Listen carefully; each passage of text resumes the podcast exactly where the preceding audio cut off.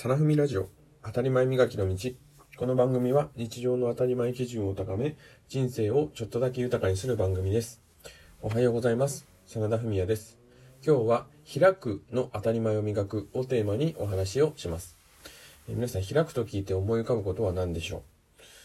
う？まあ最近こういう問いかけが、えー、恒例になってきましたけれども開く、まあ、一番イメージするのはドアを開くや窓を開くといったようなことではないでしょうか。まあ、はたまた箱を開く、まあ、プレゼントを開くであったり、まあ、お店を開く、まあ、こういった意味にも開くというのは使われると思います。で日常当たり前って時を考えた時にはやはりドアを開くっていうところが一番多い、えー、日常の場面かと思います。でドアの開け方、皆さん、まあ、開き方というのはどんな当たり前を持っているでしょうかまずこう、右手で開けるのか、左手で開けるのかっていう問題、まあ、押すのか引くのかっていう問題も含めて、そういう判断っていうのはあまり意識せずに無意識に行われてるんではないかなというふうに思います。ただ、ドアを開けるのはあくまでも、こう、取っ手がある口と反対側、まあ、左側に取っ手がついていたら、右手で取っ手を掴んで、まあ、引くなり押すっていうのが、まあ、自然の動作ではないかなと思います。左にある取っ手を左手で引こうとすると、どうしてもこう体をひねったりして不自然な動作になってくると思うので、まあ、反対の手でドアを開け閉めしてるっていうのが、まあ、自然な動作かなと思います。皆さん、ちょっと意識をしてみて、まあ、自分、ご自身がどっちの手を使っているのかっていうのを見てもいいと思いいいと思います。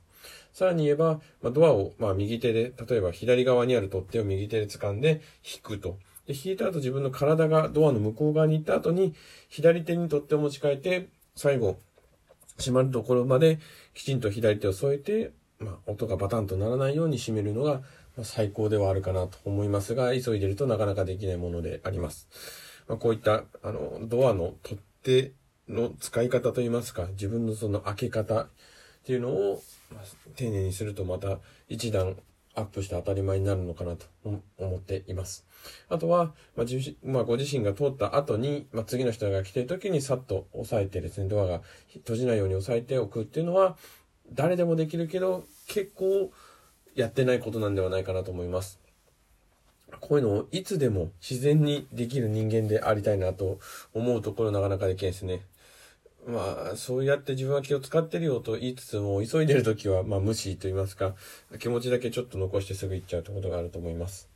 まあ、立ち止まって逆に邪魔な場合もあるので、それは時と場合によってこう空気を読みながらやるっていうのが大事ではないかなというふうに思います。で少し、まあ、あの、考えを進めてみて、開くという言葉のイメージから思うところに、私自身は自分から能動的に動かないといけないっていうニュアンスがこの開くっていう言葉にはあるかなと思います。まあ、お店を開くであったり、まあ、人生を切り開く。まあ、これちょっと漢字が違いますけれども、まこういう開くという言葉の中には違った世界に進む、まあ、最初のこうきっかけっていうのが、なんか言葉のニュアンスから感じ取れる部分があるかと思います。まあ、どこ、ドラえもんのどこでのドアみたいな感じですね。まあ、うん、皆さんはじゃあどこでもドアがあったらどこに行きたいですかって考えたことありますかね、一度は。うんまあ、こういう夢、夢ねみたいな話で、うん、まあそんなこと考えたこともない、まあ考えてもしょうがないよと馬鹿にしちゃうところなんですけれども、意外にこういう問いというのは馬鹿にできないものであります。思考の枠っていうのに、まあ気づくきっかけになったりするので、ちょっとどこでもドアでどこに行きたいかって考えてみてください。まあ外国に行きたいなとか、あの、そういう場所が思いついたり、まあ、はたまたね、宇宙に行ってみたいって思う人もいるかもしれません。まあ、ここでですね、まあ、他の惑星とか、うん、さらにはその時空を超えて、まあ、あの、マンモスがいたような時代に行ってみたいっていうふうに考える方もいると思います。ですね、こう自分の枠組み、まあこうじゃなきゃいけないっていうところ、未来に行ってみるとかもいいと思うんですけれども、そういう普段考えないような枠組みで、まあ、考えてみるっていうのは、まあこういったうん、ある意味ちょっとバカみたいな、もしも、みたいな話ですね、を考える時のヒントになるかなと思います。まあ、そう思うとですね、まあ、あの、ドアっていう、例え、まあ、比喩ではありますけれども、自分がいつも考えないような、まあ、世界のドアっていうのを、いつもこう開けるような、まあ、問いであったりとか、経験っていうのを、あの、たくさん持てるといいかなというふうに思います。まあ、さらにちょっと、あの、話題を今日、まあ、子育てってところに変えると、まあ、子供っていうのはいつもいつもこう新しい世界に、まあ、毎日飛び込んでいっているわけであります。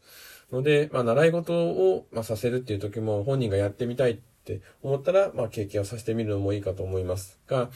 なんてじまあ、大人がですね、ドアを決めて、はい、こっちの部屋に行きなよっていう風に、ドアを開けてしまうと、その、あ、そこの先に何があるんだろうっていうドキドキだったり、自分が一歩進もうっていう子供のタイミングを逃してしまうことにつながりかねません。まあ、つまりこう、大人が、まあ、このドアどう？まあ、新しいこういうことやってみたらどう？っていうふうに促して環境を作るのはいいと思うんですけれども、そこに進んでいくのかどうか、そのドアを開けるのかどうかっていうのは、子供自身の、まあ、意思といいますか、あの、気持ちっていうのを尊重する部分も、時には必要ではないかなというふうに思ったりします。まあ、大人ができるっていうのことは、環境を作るということが一番だと思いますし、ドアを少しだけ開けて、あ、あっちの世界ってこんな風になってるらしいよっていうチラ見せぐらいが、私はちょうどいいんではないかなというふうに思ってますが、皆さんはいかがでしょう？今日は、えー、開くということをテーマにお話をしました。えー、放送を聞いてよかったなと思う方は、ぜひ、ポチッといいねボタンを押してください。次回の放送もまたよかったら聞いてください。ではまた。